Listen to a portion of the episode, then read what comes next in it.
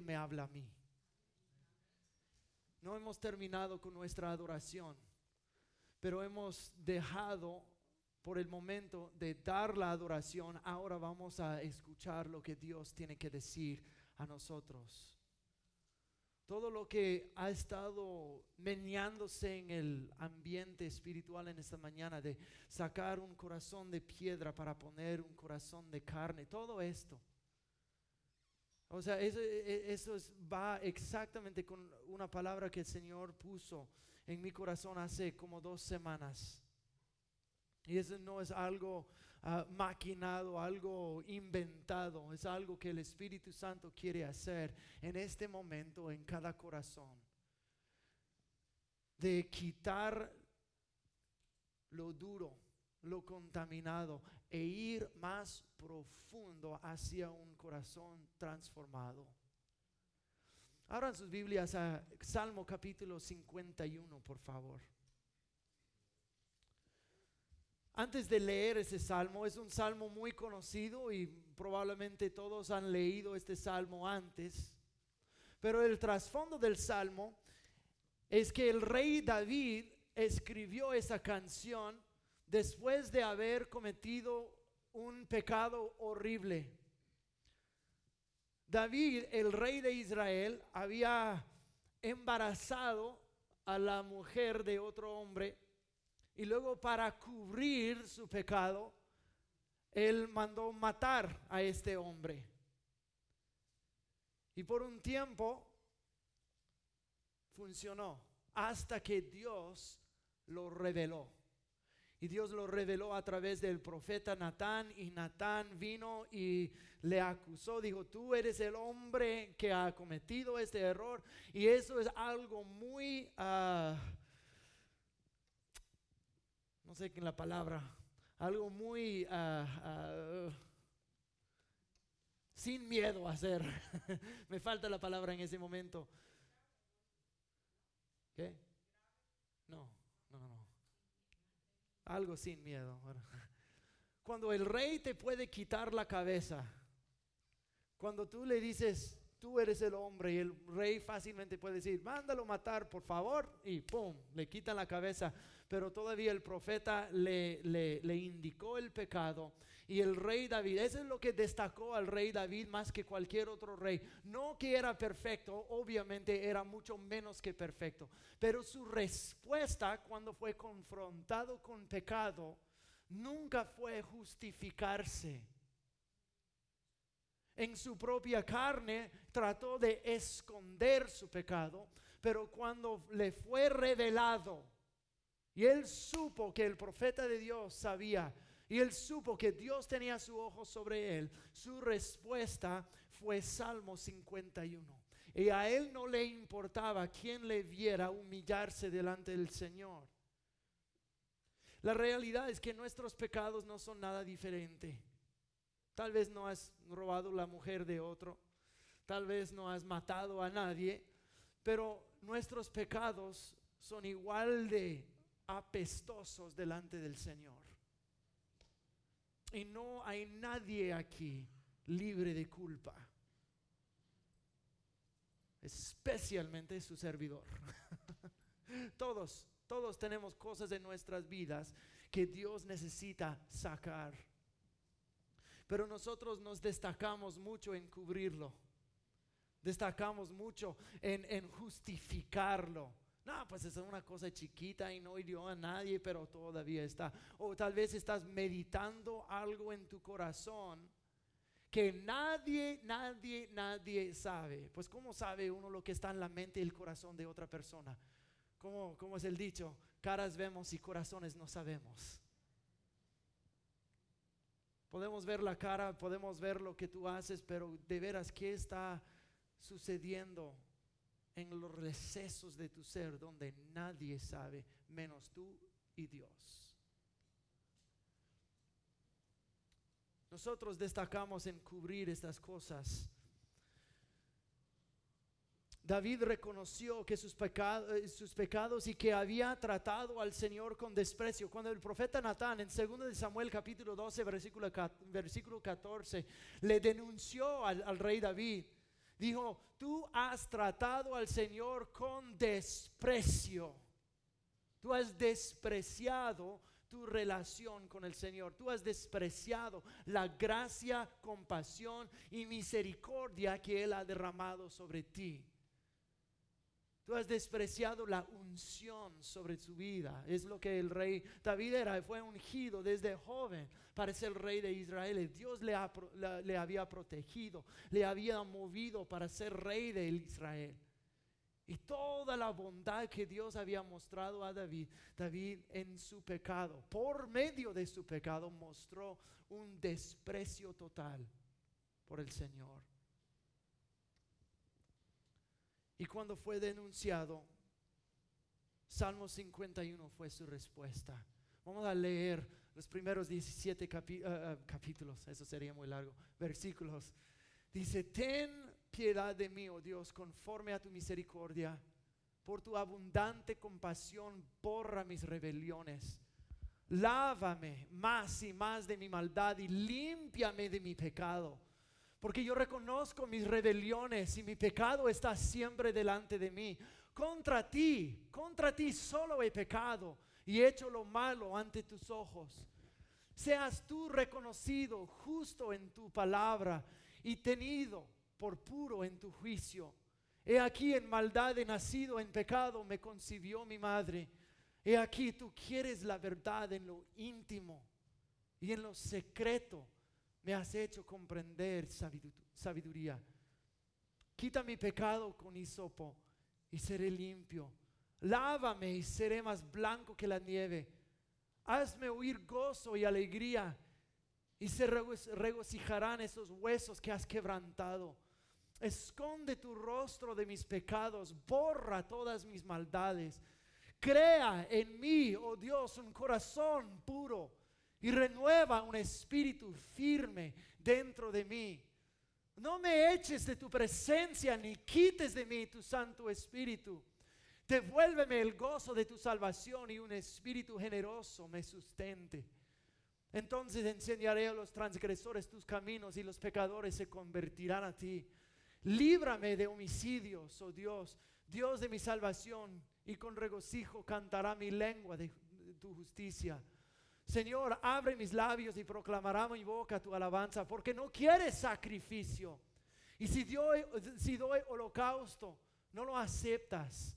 Los sacrificios de Dios son el espíritu quebrantado, al corazón contrito y muy humillado. No desprecias tú, oh Dios. ¿Cuántas veces nosotros hemos orado así, así de profundo? La respuesta es muy pocas. La respuesta de David al Señor en este salmo que acabamos de leer, él dijo cinco cosas, cinco diferentes etapas en su corazón donde él necesitaba arrepentirse y necesitaba el toque de Dios sobre su vida. Él pidió, la súplica fue por misericordia, perdón, limpieza, transformación y liberación. Él pidió todas esas cinco cosas que acabamos de leer. Ahí están, cada una de esas cosas. Misericordia, perdón, limpieza, transformación y liberación. Pero nuestras súplicas usualmente abarcan las primeras dos cosas. Ten piedad, misericordia de mí y perdóname. Y luego ahí terminamos la oración. Somos muy buenos en eso. Y yo hablo de eso no desde un punto de vista de condenación de nadie. Hablo de esto porque yo mismo he hecho muchas veces. Y siendo honesto conmigo mismo, ya del arrepentido corazón, yo reconozco la deficiencia del arrepentimiento en uno. Nuestro arrepentimiento del Señor es muy deficiente. Y eso es eso nos causa volver a repetir y cometer los mismos pecados una y otra vez. Eso no puede ser el deseo del Señor para nosotros. Oh Señor, ten misericordia. Oh Señor, perdóname. y me siento mejor y días después, ¡pum!, misma cosa otra vez. Como dice el libro de Proverbios, como un perro vuelve a su vómito, el necio a su necedad. Pues yo no quiero ser ningún perro. Tampoco quiero volver a vómito. Pero eso es lo que Dios, como Dios considera nuestros pecados. Algo así de asqueroso.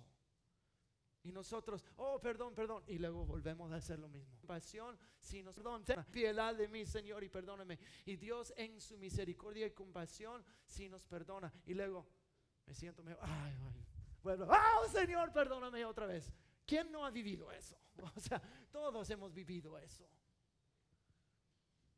Esto no es el arrepentimiento. Escúchame, eso no es el arrepentimiento. Eso es pedir disculpas. Y hay una diferencia. Arrepentirse es dar la espalda. Pedir disculpa no requiere dar la espalda a tal pecado. Pedir disculpa es decir, hey, perdóname por favor. Pero yo puedo volver. El arrepentimiento no es eso. El arrepentimiento verdadero es con el enfoque de restauración total de la persona y de la relación con Dios para que jamás volvamos a pecar. Ese es el arrepentimiento.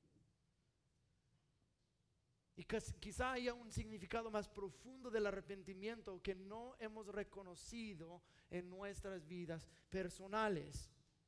Entonces usualmente nuestra súplica se acaba con ten misericordia de mí y perdóname. Somos buenos de impedir esas cosas. ¿Por qué?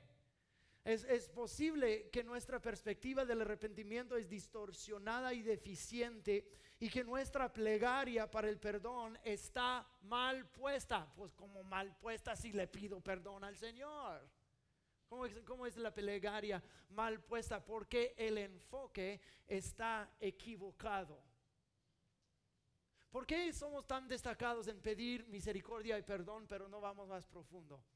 Si uno es honesto consigo mismo, y eso es yo siendo honesto conmigo mismo delante de ustedes, y me, imagino que varios de ustedes se reconocerían que tu corazón tal vez es así también. Es porque cuando uno peca,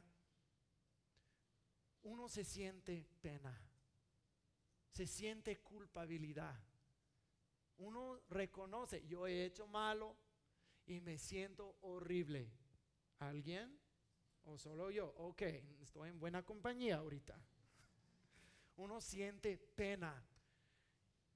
Y el enfoque es, no quiero sentir penoso más, no quiero sentirme avergonzado delante del Señor. Entonces voy a confesar lo que hice. Ten piedad y perdóname.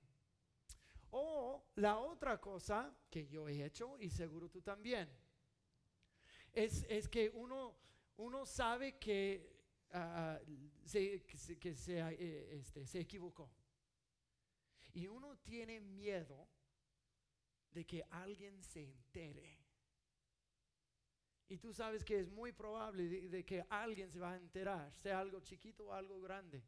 Entonces nosotros rápidamente corremos a decir, ah, ten piedad de mí, Señor. Señor, perdóname a mí. Para que cuando la persona se entere y te llama la intención, tú dices, ya está bajo la sangre. Ya traté con el asunto. Ya confesé. Yo he hecho eso. Y fíjate que yo he vuelto a cometer el mismo pecado. Porque no hubo arrepentimiento hubo miedo, hubo el enfoque en mi persona. Yo tengo miedo, yo quiero sentirme mejor, yo quiero cubrir mis, mis rastros, todo lo que yo he hecho, yo quiero cubrir mis huellas, yo quiero, yo, porque el enfoque es de, de, la, de la plegaria de petición y misericordia, no fue enfocado hacia Él, fue enfocado hacia mí. Yo quiero sentirme mejor. Eso no es arrepentimiento. Eso no es dar la espalda. Eso es tratar, oh, yeah, fúchila, fúchila, fúchila. No me gustó. no me gustó. Entonces, sí, y, si uno dice, pues tú quieres volver a cometer este pecado y con toda honestidad decimos, no, no queremos. Pero hay momentos en que lo hacemos porque no hubo un quebrantamiento de espíritu. No, Dios quiere soltar un don de arrepentimiento. Un don que quiebra el espíritu, quiebra el corazón, donde Él puede meterse en lo más profundo de tu ser y limpiar lo que está allí, en vez de solo poner la fachada encima del corazón. Ya, ya, ya pedí perdón, todo está bien, todo está bajo la sangre, ya vamos. Y no funciona así. Es muy fácil hacer esto, pero muy, muy difícil es quebrantarse, humillarse delante de Dios, como David lo hizo.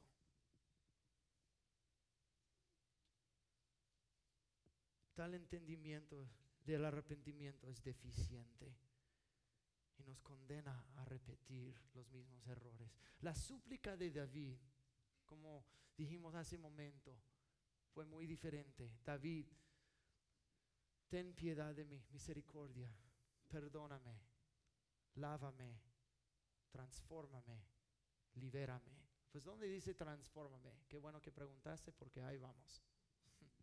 El arrepentimiento de David no se enfocaba en él mismo. No tenía nada que ver con él mismo. De hecho, David a él no le importaba quién le viera humillarse delante de Dios en adoración o en arrepentimiento. ¿Se recuerdan cuando él trajo el arca del pacto de regreso a Jerusalén? ¿Y qué hizo él?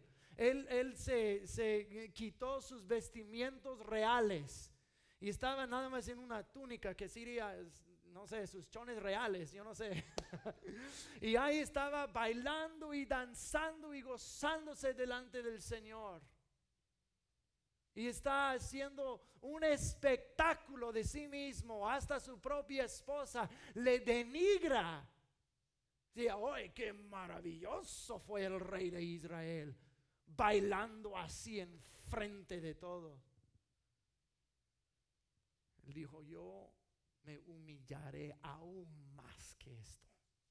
Voy a ser menos digno de esto delante de mi Dios. A David no le importaba a quien le viera adorar a su Dios. Tampoco se humillaba en lo secreto. Cuando el profeta Natán le indicó su pecado, él inmediatamente lo reconoció escribió o hizo esta oración de Salmo 51, se puso este, este, un, un, material bien duro para mostrar su tristeza, se echó cenizas en la cabeza y ayunó por una semana delante de todos. De hecho, sus, sus consejeros reales y los, sus asistentes del palacio, ellos vieron todo, trataron de obligarlo a comer y todo. Estaba enfrente de todos, todos sabían y a él no le importaba porque su enfoque no era él mismo. Su enfoque no era salvar su cara delante de otros. No, pues yo he pecado, yo eso y otro. Y uno quiere, no quiere confesar, no quiere admitir y quiere esconderse y decir, Señor, entre tú y yo estamos bien. Yo he hecho esto y tú también. Y no estoy diciendo que tienes que echarte cenizas y venir acá delante de todos y ayunar por una semana delante de todos nosotros. No estoy pidiendo esto. Pero lo que estoy pidiendo es de que uno no trate tanto de salvar la cara y guardar su honor y su dignidad.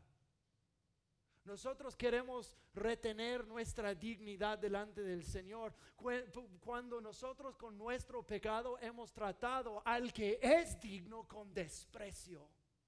Hemos despreciado al Señor y tratamos de salvar nuestra propia dignidad. Qué chueco y distorsionado es esto. Pero a David no le importaba su dignidad o su honra Lo que le importaba fue su relación con Dios. En versículo 4 dice, contra ti, solo contra ti he pecado. No, pues uno diría, pues ¿a poco no pecó en contra de Betsabé? ¿A poco no este, pecó en contra de Urias? Claro, mató a Urias y robó su mujer. Pero en sus palabras, yo te he tratado con desprecio y yo reconozco la unción sobre mi vida, yo reconozco todo lo que me has hecho y lo que me has dado y hasta dónde me has traído y yo te lo he echado en la cara con mi pecado contra ti. Yo he pecado. Y eso fue su única su, su único enfoque y su molestia tan grande. Yo te he herido a ti. Fíjate lo que dice en Salmo 25, versículo 14. Dice, el secreto del Señor es para los que le temen. A ellos hará conocer su pacto. Esas son palabras de David. El secreto, otras traducciones dicen la amistad íntima del Señor es para quienes le temen. A ellos hará conocer, o a ellos dará revelación. Y luego dice en Salmo 27, ah, versículo 4, una cosa he pedido al Señor y esta buscaré, que more yo en la casa del Señor todos los días de mi vida para contemplar la hermosura del Señor y para inquirir en su templo. La única cosa, dice, la amistad íntima del Señor es para quienes yo quiero amistad con el Señor, no solamente amistad, amistad íntima, quiero revelación y ahora la única cosa que quiero es morar en tu casa estar cerca de ti, contemplar cuán bueno tú eres, tener mayor revelación estar en tu templo y aprender de ti. Ese es el anhelo de su corazón. Y esos solamente son dos ejemplos. Pero David escribió la mayoría del libro de los Salmos. Y su adoración no, eh, no, no hablaba de tanto de otras personas, pero hablaba directo al Señor. Quiero más, quiero más, me entrego más. yo quiero, yo quiero, te quiero a ti. Eso es lo que le preocupaba a David. Nuestro pecado, especialmente nuestro pecado de voluntad, es tratarle a Dios con desprecio. ¿Qué es lo que Dios ha hecho por ti? ¿Hasta dónde te ha traído ahora? ¿De dónde te ha sacado? ¿Cuántas veces te ha salvado la vida? ¿Cuántas bondades ha derramado sobre tu vida. Y nosotros, ¿cómo le repagamos? Con pecado una y otra y otra y otra vez.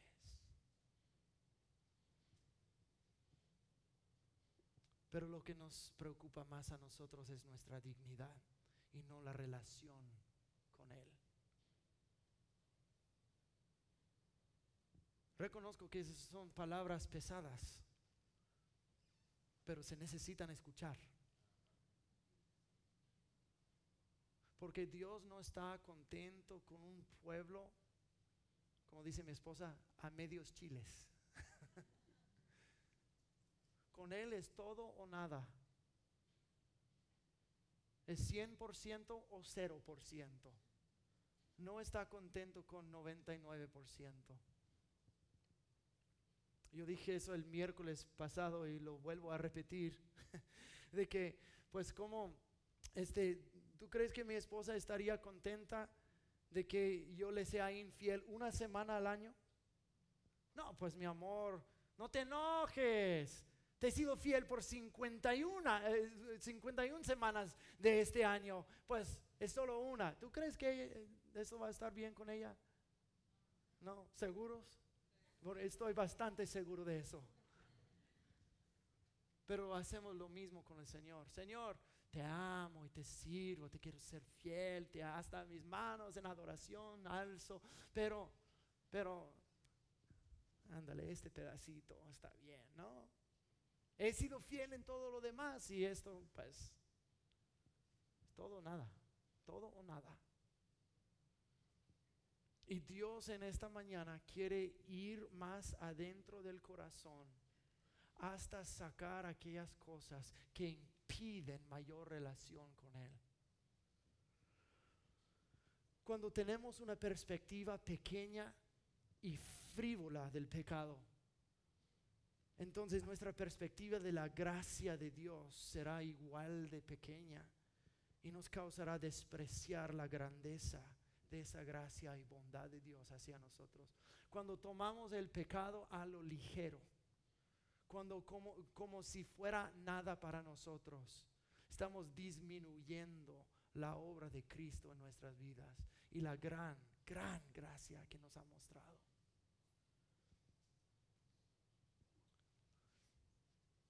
No hay tiempo en esta mañana para desarrollar cada una de esas cinco cosas de, que, que David hizo, pero quiero ir a, a esta de la transformación.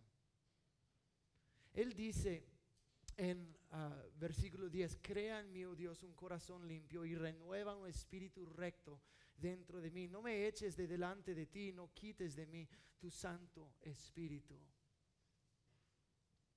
Hay una distinción que David hace. Dice, haz, renueva un espíritu recto dentro de mí y luego dice, no me quites tu Santo Espíritu. Está hablando de dos diferentes espíritus. Uno es el Santo Espíritu y el otro es el Espíritu que está dentro de él. El Espíritu humano. Este Espíritu eh, humano es el centro de la vida de Dios en nosotros, es el lugar de nuestro ser, de nuestra personalidad, de nuestro carácter, de nuestra virtud, o de, de, de quién tú eres. Eso es lo que está diciendo. hazme un corazón limpio y un espíritu recto, un espíritu ah, fiel dentro de mí.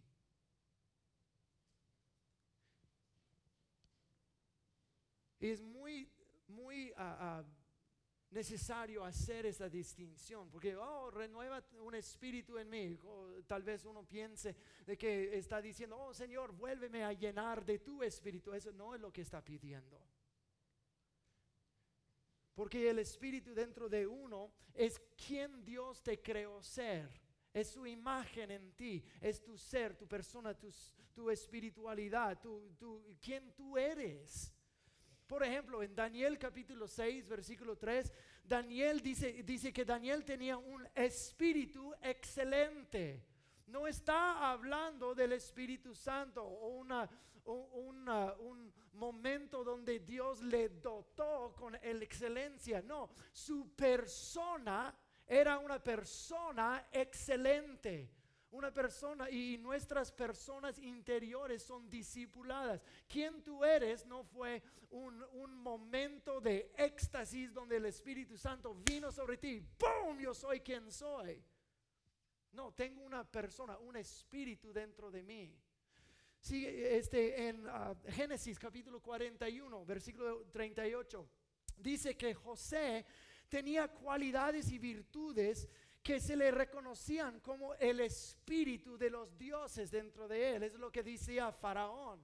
Faraón que no era creyente en el Dios de Israel, tenía sus propios dioses, pero tan excelente era la sabiduría de José que dice, este tiene el espíritu como el espíritu de los dioses o el espíritu de, de, Dios. Esta persona es una persona excelente, pero eso no fue algo que Dios le dotó en el momento. Nosotros, eso es uno de, de las ah, ah, lecciones de esta historia de José, de que vez tras vez, tras vez, tras vez, es un hombre fiel, un hombre dedicado a su trabajo, un hombre destacado en su trabajo, un hombre que se va desarrollando en su trabajo. Por eso se desarrolló algo dentro de él de excelencia.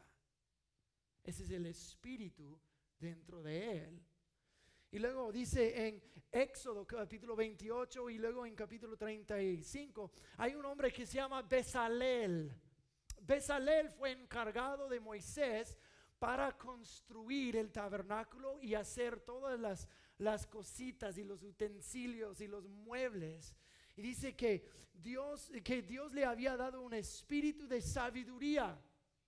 Y no fue un momento donde fue dotado que, ¡pum! Oh, ahora de repente sabe hacer esas cosas. Es algo que él había desarrollado, que Dios puso en él. Eso fue su espíritu de conocimiento y sabiduría que Dios quería usar.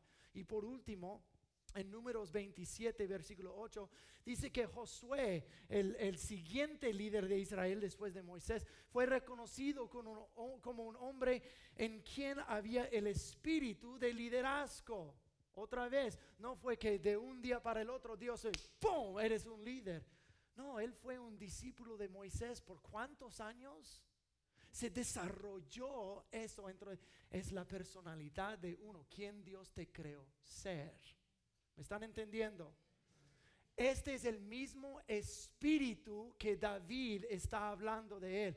Renueva en mí un espíritu recto. Entonces, ¿qué quiere decir todo eso? David le está suplicando a Dios por un nuevo corazón y un espíritu recto. La palabra cuando dice crea en mí un corazón nuevo, es la palabra en hebreo para. Y eso, eso es lo mismo que dice en Génesis capítulo 1, cuando Dios creó el hombre. O sea, es como crea en mí algo nuevo. Solo Dios puede, puede crear la creación, el mundo nuevo, como en Génesis capítulo 1 y 2. Misma palabra en hebreo, para. Mira, Dios crea algo nuevo en mí. Y solo Dios puede hacer, eh, crear un nuevo mundo y solo Dios puede crear un nuevo corazón. David está pidiendo una nueva creación en su ser. Porque él sabe de la creación que él es en este momento es deficiente y pecador. Crea algo nuevo en mí. De hecho, segundo de Corintios capítulo 5 versículo 17 que dice, el que está en Cristo es una nueva creación. Las cosas viejas pasaron y todo es hecho nuevo. Dios quiere crear un nuevo corazón en ti, pero luego dice, renueva un espíritu recto dentro de mí. Eso no es una nueva creación, esa es una reparación. Esa es una reconstrucción. Está, está algo que está dañado como si fuera nuevo. Está diciendo, mi personalidad está dañada, Señor. Mis emociones. Hay un espíritu dentro de mí que es menos que excelente. Escúcheme bien. Eso no requiere una nueva creación. Eso requiere algo dentro de algo dentro de nosotros habita que nos permite seguir pecando. Hay algo roto, distorsionado, torcido dentro de nosotros, dentro de nuestro ser, nuestra personalidad. Por eso no puedes controlar tus pensamientos y las meditaciones de tu corazón aunque tú quieras.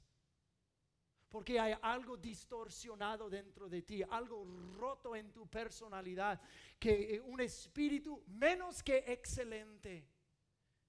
Y David dice, yo reconozco que hay algo en mí que me ha permitido robar la mujer de uno y luego matarlo para mi propia ganancia. Dice, Señor, estoy roto, torcido y dañado. Repárame. Necesito una transformación total para que yo no vuelva a pecar y para que yo no vuelva a dañar nuestra relación juntos. Pero obviamente vive algo en mí que está distorsionado y chueco. Y eso fue su clamor de transformación. Transfórmame, repara lo que mal hay en mí.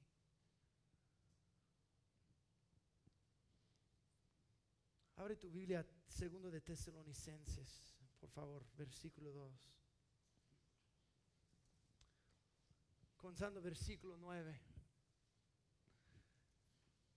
Dice, el alvenimiento del inicuo es por operación de Satanás, con todo poder, señales y prodigios falsos, y con todo engaño de injusticia entre los que perecen por cuanto no recibieron el amor de verdad para ser salvos. Por eso Dios les enviará una fuerza de engaño para que crean la mentira, a fin de que sean condenados todos los que no creyeron a la verdad, sino que se complacieron en la injusticia, se gozaron en la injusticia, disfrutaron de la injusticia. Pero nosotros debemos dar gracias a Dios siempre por ustedes. Hermanos amados del Señor, de que Dios los haya escogido desde el principio para salvación por la santificación del Espíritu y fe en la verdad. Está diciendo de que en los últimos tiempos, hablando del advenimiento del inicuo, muchos teólogos usan este texto como la venida del anticristo en los últimos tiempos. Básicamente está diciendo, muchos van a dejarse engañar por Satanás. ¿Por qué? Porque al final de cuentas son, son gente que disfrutan de la injusticia, quieren la injusticia. Hay algo dentro de su espíritu que está tan chueco y roto que ellos no lo quieren presentar. Oh Señor, ten piedad de mí, perdóname. Pero algo está tan torcido todavía ellos siguen disfrutando, complaciéndose en la, en la injusticia. Por eso Dios los envía un poder engañoso, un espíritu errante, una mentira para que se la crean. Pero fíjate lo que Dios dice a otra nación, la nación de Egipto, en Isaías 19:14. Dice, el Señor ha puesto en ellos un espíritu de confusión ellos llevan a Egipto por camino falso en todo lo que hace como un borracho que vomita y pierde el equilibrio. Pero fíjate que Dios dice, por, por su falta de arrepentimiento, por su persistencia en maldad, yo les voy a dar un espíritu de confusión. Como dicen segundo de Tesalonicenses, porque gozaban de la injusticia, les voy a enviar sus engaños. En otras palabras, está diciendo eso. El que disfruta tanto de la verdad, eh, de, de lo injusto.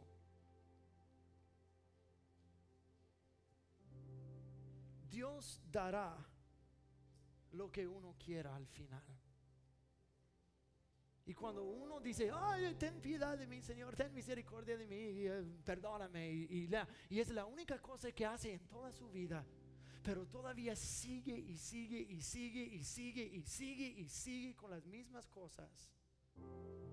Dios dice al final, eso es lo que más disfrutas. No disfrutas mi presencia, no disfrutas lo que yo tengo que dar. Entonces al final déjate engañar. Te voy a dar lo que más quieres. Y lo más peligroso es que tal persona ni cuenta se va a dar de que su vida es llena de pecado y va a seguir pensando que estoy haciendo la voluntad de Dios y están errantes totalmente. Por eso David se tiró sobre la compasión del Señor y dijo, Señor, crea en mí algo nuevo.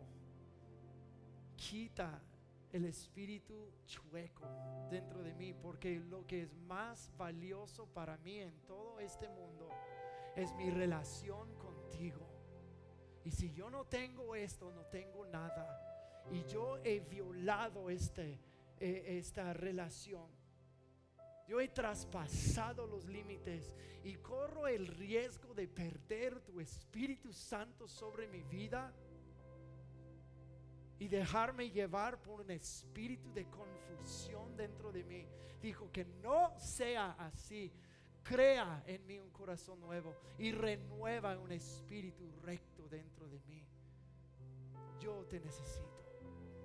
Yo necesito quebrantar mi corazón sobre mi pecado, no por el beneficio mío, pero porque yo, yo te he hecho daño a ti y corro el riesgo de perder ese lugar íntimo que hemos disfrutado juntos.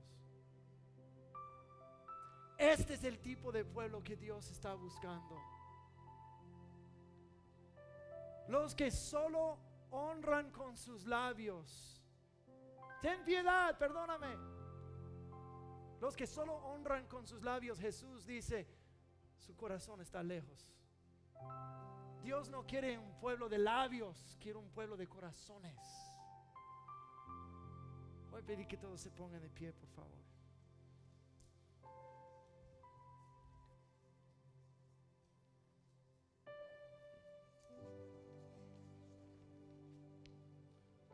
Cierren los ojos, por favor.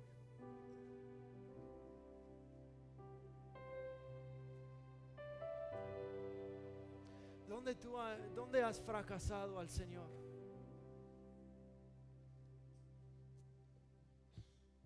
¿Dónde le has hecho daño a Él tú? Quiero que su corazón se quebrante sobre esto. Porque Dios solo nos ha mostrado el bien. Y nosotros muchas veces le repagamos con desprecio.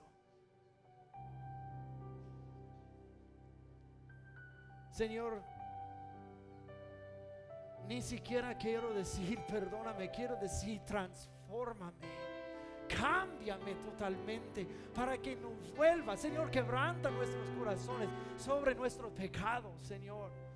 Muéstranos donde nuestras actitudes andan mal. Muéstranos, Señor, donde hemos herido tu corazón. Muéstranos donde nuestras palabras son chuecas y mentirosas. Muéstranos, Señor, donde hemos traspasado los límites de nuestras relaciones. Muéstranos, Señor. Convíctanos. Quebranta nuestros corazones.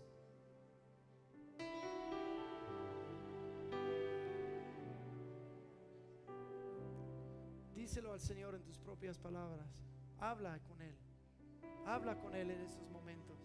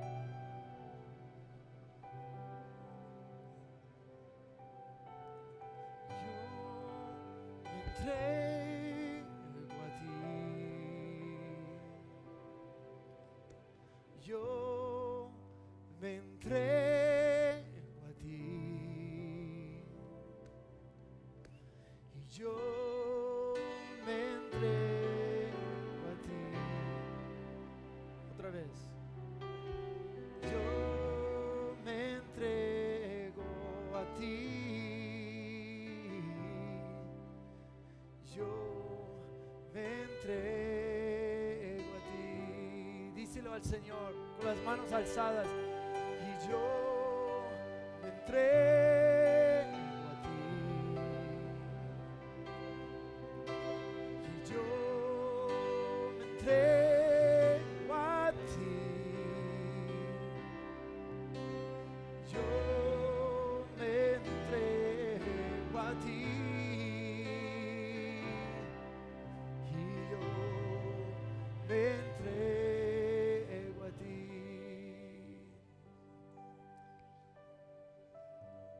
Estás aquí y tú necesitas regresar al Señor, tal vez nunca has abierto tu corazón al Señor, nunca le has pedido perdón en tu vida, nunca te has arrepentido de tus pecados, o si lo has hecho, pero tú sabes que has vivido en una forma que no le ha agradado al Señor.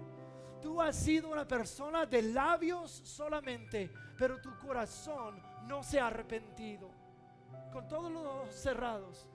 Si esto eres tú, dices, yo quiero ponerme bien con el Señor. No pedir perdón, quiero arrepentirme. Si eso eres tú, con los ojos cerrados, levante las manos. Levante la mano si eso eres tú. Gracias Señor. Levántala en alto. Gracias Señor Jesús. Me atrevo a decir Me atrevo a decir de que si tu mano no está en alto, tú necesitas que el Espíritu Santo te convicte de algo, porque no hay ninguno de nosotros, inclusive yo mismo, que no debe tener sus manos en alto. Porque todos le hemos fallado al Señor una y otra y otra y otra vez. Y eso no es la voluntad de Dios para nosotros. Entonces, heme aquí, Señor. Heme aquí, Señor. Henos aquí. Perdónanos. Perdónanos nuestra iniquidad. Límpianos. Transfórmanos para que seamos como tú, para que no volvamos al pecado jamás. Oh Señor, haz una obra nueva, haz una obra restauradora en nosotros. Libéranos del mal, libéranos del mal. Quita el corazón duro y mete en nosotros un corazón de carne en el nombre de Cristo Jesús. En el nombre de Cristo Jesús. Amén. Varios de nuestros líderes